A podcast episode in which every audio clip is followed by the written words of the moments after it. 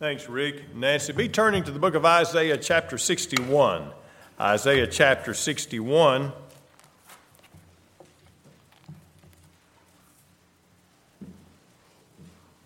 While you're turning, I think uh, what happened uh, Monday is a classic example of God taking control of our future. You know, we pray always when somebody goes through surgery that God would have His will and He would take care of things uh, to, the, to the best of His will and, and what we need. And I mean, right at the last minute, uh, He uh, stopped that surgery, and Rick is quite comfortable with that. And, I'm, and that was something that was totally out of anybody's control.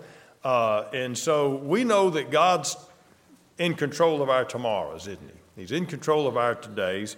We take a lot of comfort in that. Uh, I want to mention again about the announcement about the chili supper for the backpack ministries. For those of you who may not know what this is, uh, this is a feeding program for those students in the school system that depend on uh, school lunches and breakfast for their primary source of nutrition. There are kids because of their home situation. This is, this is the bulk of what they have to eat. And we know that over the weekend that sometimes they go without enough food. And what we do uh, with the backpack ministry is we send bags of uh, food home with them. It's things like stuff that can be heated in the microwave and little spaghetti and, and things they can eat, cheese crackers and things like that. Give them something to eat. And that just is able to, to help out with these that are, are pretty much powerless to take charge of their own situation. I'm aware of the fact that sometimes these students don't have enough to eat because of irresponsible decisions by the adults in their lives. I'm aware of that. So, uh, responsible adults step up to take care of these kids. Sometimes they suffer through no decision of their own. And this is what we do. And of course, our church, this is one of our local mission projects is to help out with the feeding programs. We have a list out here if you can help with some chili or Fritos or crackers, whatever you can do as we put together this uh, fundraiser.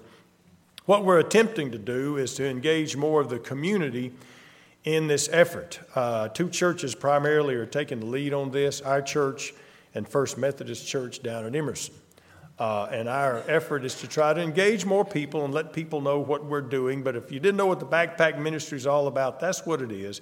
If you can help out with the chili supper in any way, and they probably could use some help down there serving and so forth, uh, uh, I'll get you the details as we get closer. But for right now, we needed to go ahead and put the list out for you to uh, help out. Anything that you can do would be appreciated.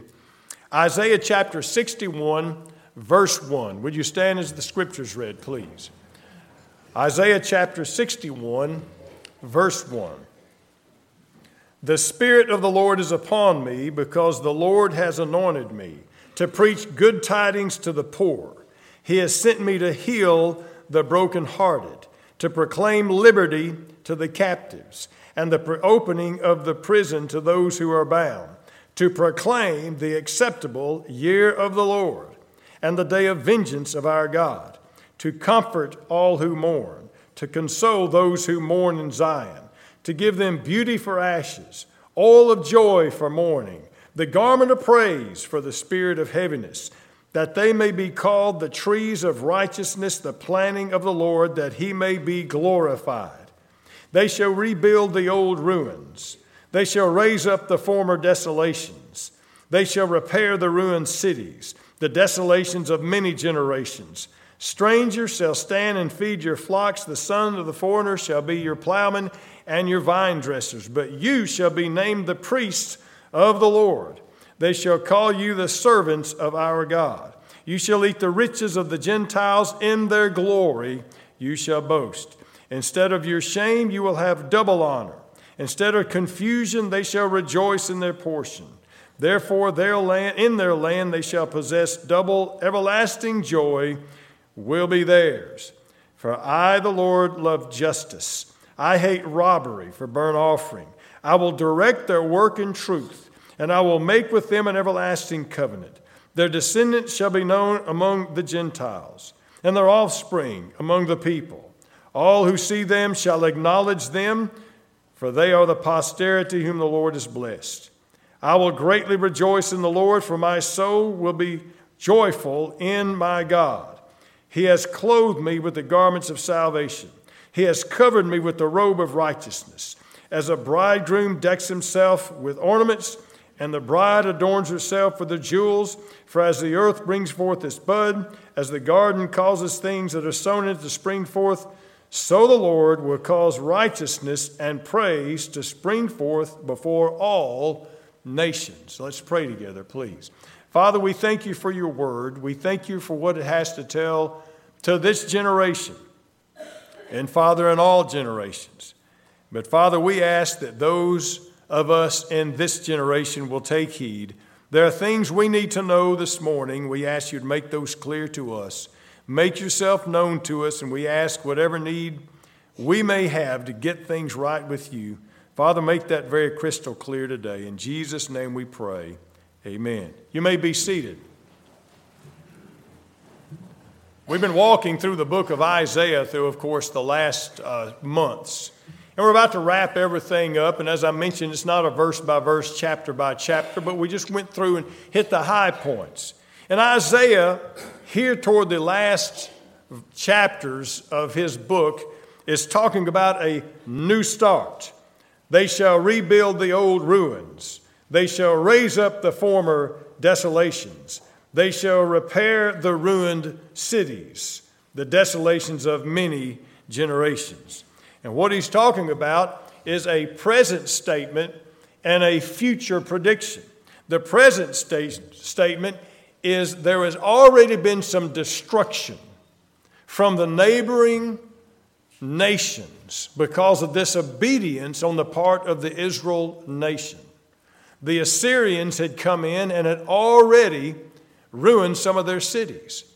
In the future, the Babylonians would come in and take away captives.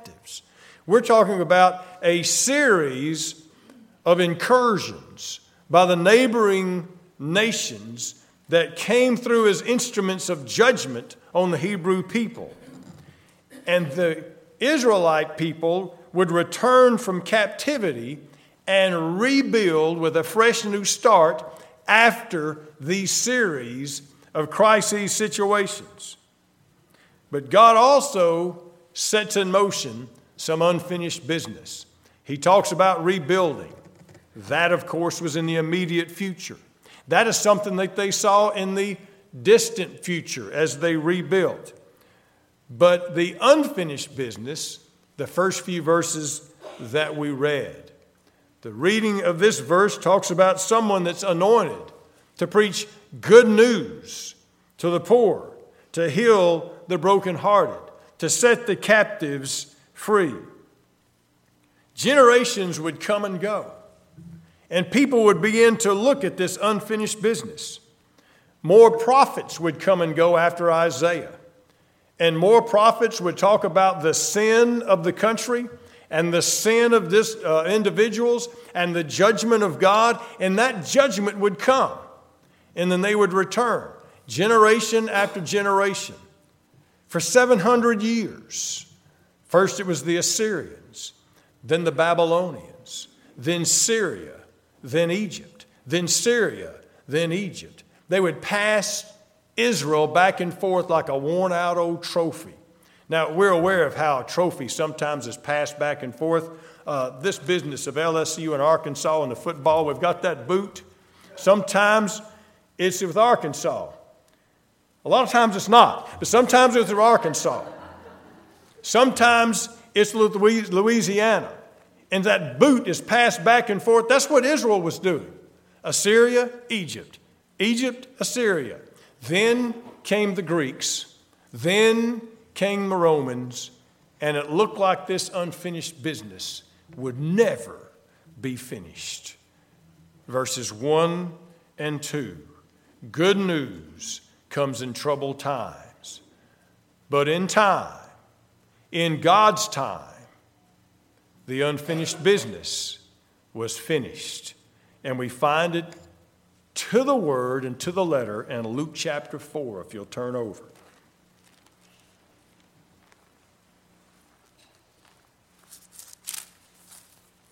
Luke chapter 4, verse 16. Jesus had just began his earthly ministry. He'd come on the scene with the baptism of John the Baptist, and he had been preaching in the synagogues round about Galilee. And there's where we pick up this passage of Scripture that Jesus had already been busy just for a little while. And then he comes to Nazareth and gives that generation some good news. In verse 16 of Luke chapter 4, he came to Nazareth, where he'd been brought up, and as his custom was, he went into the synagogue on the Sabbath day and stood up to read. I want to stop right there. It says, as his custom was, he went to the synagogue on the Sabbath day. I remember 20 something years ago, what would Jesus do? You remember that? T shirts and bracelets and bumper stickers. What would Jesus do? Jesus would be on church, in church on Sunday morning. As his custom was, he was in the house of God on the day of the Lord. And if we're wondering what Jesus would do and make our life like Jesus, Jesus would be in church. That's just for free in addition to the rest of the lesson and he was handed the book of the prophet Isaiah. And when he had opened the book, he found the place where it was written The Spirit of the Lord is upon me, because he has anointed me to preach the gospel to the poor. He has sent me to heal the brokenhearted, to proclaim liberty to the captives, and the recovery of sight to the blind, to set at liberty those who are oppressed, to proclaim the acceptable year of the Lord. And he closed the book gave it back to the attendant, and sat down.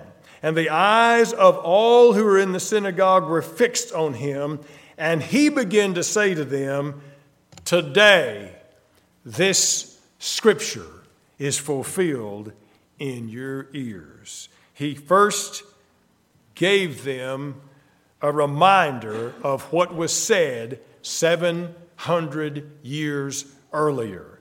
And then he gave them announcement.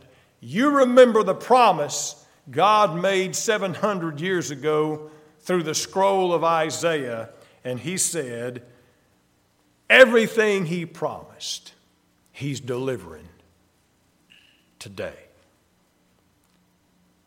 And every eye was looking at Jesus, and everyone knew what he meant. What he meant is the promise not only was kept, the promise was sitting right in front of him. And that was through Jesus Christ. You see, he said the evidence is plain for you to see.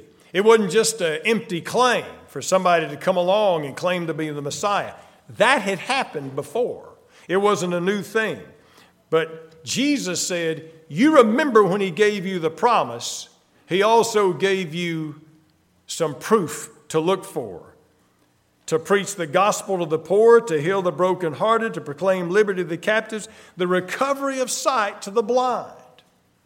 Now, the original passage that we read did not include that statement, but Isaiah did include that statement in an earlier prophecy. And he said, Look for this, and you'll know God's keeping his promise. Look for what? Well, look back in Isaiah chapter 35.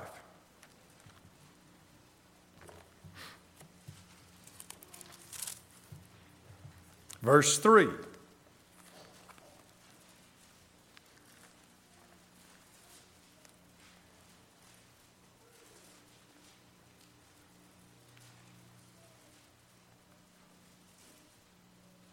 Isaiah chapter 35 verse 3. Strengthen the weak hands, make firm the feeble knees.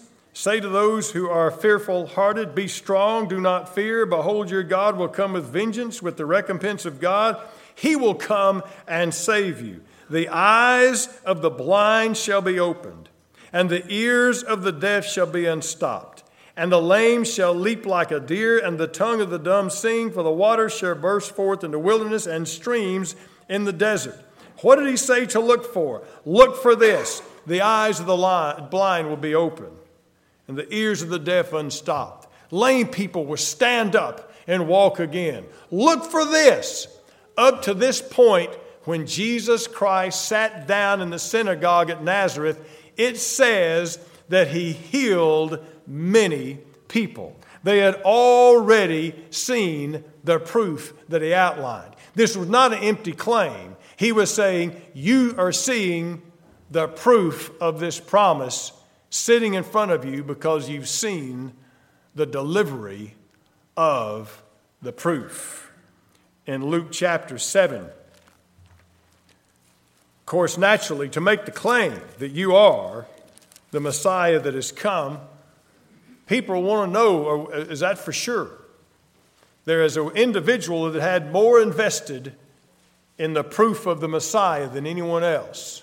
He had invested his entire life telling people the Messiah is coming, not coming just any day, but he pointed at Jesus and said, There he is, the Lamb of God that takes away the sin of the world. This man's name's John the Baptist. John the Baptist had been thrown in prison. A lot of time to think, a lot of time to second guess yourself, a lot of time to wonder, did I do the right thing? He was not out there seeing what was going on.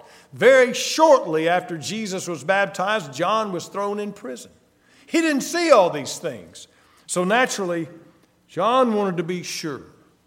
And in Luke chapter 7, verse 18, the disciples of John reported to him concerning all these things that Jesus was doing. And John, calling two of his disciples to him, sent them to Jesus, saying, Are you the coming one, or do we look for another? When the men had come to him, they said, John the Baptist sent to us, to you, to you, saying, Are you the coming one, or do we look for another? At that very hour, he cured many of, of infirmities and afflictions and evil spirits. To many blind, he gave sight. Jesus answered and said to them, Go and tell John the things you have seen and heard. The blind see, the lame walk, the lepers are cleansed, the deaf hear, and the dead are raised. The poor have the gospel preached to them. And blessed is he who is not offended because of me. You see, Isaiah said, Look for this, and you know the Messiah is here. John the Baptist sends a question, and Jesus Christ said, Look at this, and you'll see the proof. You know, he didn't even make the claim. He just said, You tell him what you've seen. Everything God had prescribed that the Messiah would do, Jesus was doing. Isn't it interesting? book of Isaiah speaks of the anointing of Christ to preach the gospel to the brokenhearted. It speaks of the things he would do and the miracles he would perform. In fact, some scholars have called Isaiah the fifth gospel. You see, you have the four gospels that outline the life of Christ Matthew, Mark, Luke, and John. They outline the life of Christ as they looked back and recorded what they had seen. Isaiah is the fifth gospel. Actually, it's the first gospel. You see, Isaiah outlined the life and ministry of Christ before it happened. Isaiah predicts Jesus' birth. Isaiah predicts the ministry of John the Baptist. Isaiah predicts the anointing of the Spirit, which happened when Jesus Christ was baptized. They all saw the Spirit of God descend on Jesus Christ as a dove. They all saw the confirming works. Isaiah said, This is how you know it's him. He predicted the confirming works. He predicted the rejection of Christ by his own. He predicted the ministry of Christ to the Gentiles, which at that time, when Jesus came on the scene, the Jews thought they had seen something brand new. It was outrageous. They couldn't stomach it that the salvation would come to the Gentiles. That would be a problem later on in the early church. But 700 years before, Isaiah predicted that the light of the Messiah would come to the Gentiles. Isaiah predicted the death of Jesus Christ. He predicts the suffering of Jesus Christ. He predicts the resurrection of Jesus Christ, and he predicts the second coming of Jesus Christ. Everything you find in the Gospels and the rest of the New Testament found the book of Isaiah. In fact, In the New Testament, the book of Isaiah is alluded to or quoted directly over 50 times. So it saturates all of the New Testament. Good news comes in troubled times. When Jesus gave that good news, they were in troubled times. Rome was a hard taskmaster. But now, secondly, good news comes for all time, including our time. Where do we find that good news? Well, part of the good news is what we just realized. God predicted some things to happen 700 years before they actually happened. When they happen, they happen to the exact detail that God had said 700 years before. What's the good news about that? God is in complete control of our tomorrows. God is in total control of time. Time, no matter how long, is no obstacle to God. A lot of changed in 700 years, and be easy for Jewish people to say, Well, I don't know. Times are so different now than they were back then. That, that should not even apply. God's word applies through all generations because God is still God in all generations. And you may have a generation to deny or ignore or not even to acknowledge God, but God's still God. He needs no one's permission. God is in complete control of all time. And the good news in this passage of Scripture is God can give us a brand new start today. Now, this is always on the front, forefront of our mind when it comes to the New Year's holiday. In this passage of Scripture, it says, Jesus said, to proclaim the acceptable year of the Lord. Isaiah said, to proclaim the acceptable year of the Lord. Many scholars identify this as the year that was called the year of the Lord, as the year of Jubilee. Now, now, what is that? Well, that goes all the way back to Leviticus chapter 25. And here's a brief summary of the year of Jubilee. God knows human hearts. God knows that even His people would tend to take advantage of a situation and other people. And what would happen is people would get into debt, and their creditor would seize on that advantage and say, I want my money now, or you sign this paper, you're my servant till this gets paid off. Well, I am so sorry. The interest is so high on this note, you hadn't even started on the principal yet. So people would find themselves as indentured servants. Or maybe it's this way you've got that piece of property over there, you'll sign it over, so they would take property. Well, God had allotted property to different family groups. And He had said, This is my land, I'm letting you use it. Well, people begin to buy up all of it. You see, the common attitude for some of the people in Israel is, Oh, I don't want all the property. I just want my property and everything that adjoins it. Well, they begin to add land to land. The prophets had to deal with this. God knew this was all going to happen. So every 50th year, they would blow the trumpets, and it would be the land of Jubilee. And the land of Jubilee, all debts were canceled. All debts were canceled, which meant the land returned to the original owners that God had prescribed. And indentured servants were freed and just could go back home. Everybody was given a fresh, new beginning. Now, folks, that's some good news. Because sometimes my today, not looking too comfortable because of things that happened yesterday, and I know there's a lot of things about yesterday that we can't change. But God can change a lot of things about our tomorrow. And He can give all of us a brand, fresh, new start. And that's kind of the way it is the beginning of a new year. No, our debts aren't canceled. We still owe them, don't we? But it's kind of like, I'm going to do better this year. I'm going to start this year and do better. And we all know the New Year's resolutions, and, and, and some of these are very good. And we want to do better this year. Do better with the Lord, do better with church, do better with our health, do better with our finances, do better with our grades.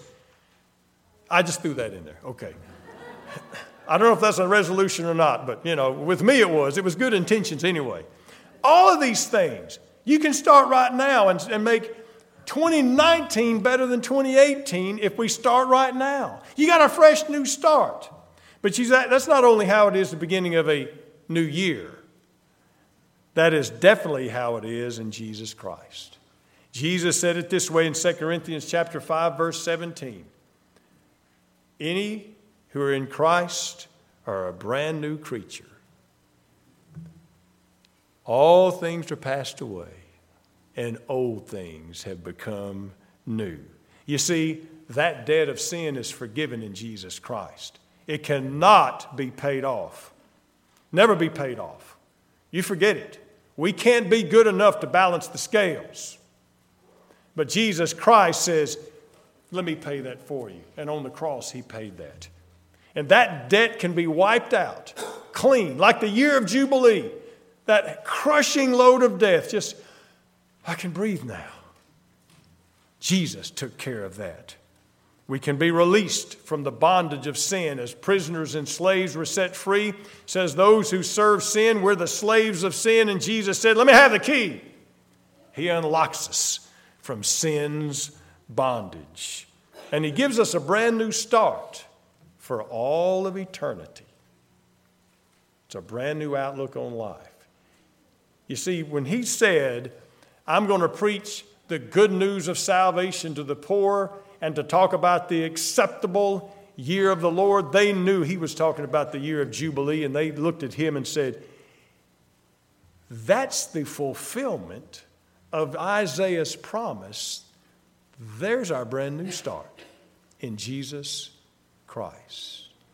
I don't know what we bring here, but you know, we all bring some baggage here from our past, don't we?